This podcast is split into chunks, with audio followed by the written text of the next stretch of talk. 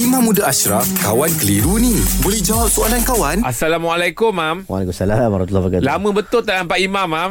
Berehat-berehat sekali. Oh, berehat. Ah. Kadang-kadang macam belajar tu pun dia kena ada ada sabatika. Oh, Contohnya orang yang mengajar pun kadang-kadang dia kena berehat untuk belajar. Oh, Ah, kadang-kadang okey. kita ada ceramah-ceramah tapi kita tak ada input yang masuk kat kita. Kita nak bagi ya. Hmm. Faham, Tapi faham. kalau kita tidak ada macam mana kita nak bagi? Maka Okey. perlu carilah juga masa-masa tertentu. Ha, tu pergi jumpa guru-guru saya sampai Hmm. ke Allahu daratibat tu. Akbar.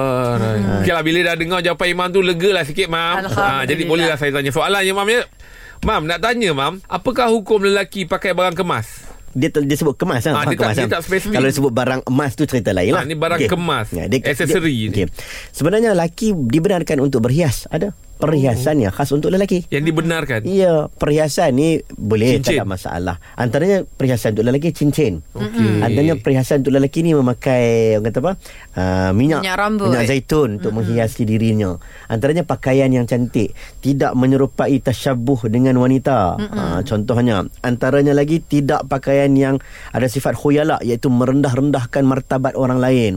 Kan kadang-kadang kita pakai itu tu macam nak merendahkan. Tapi kalau tidak ada unsur itu tidak masalah. Kemudian uh, kalaulah difahami dalam soalan ini barang kemas itu adalah emas. Mm-mm. Maka itu tidak boleh. Tidak. Ha, contohnya perhiasan emas. Apa saja perhiasan Lelaki emas? gelang boleh pakai ke, Mam?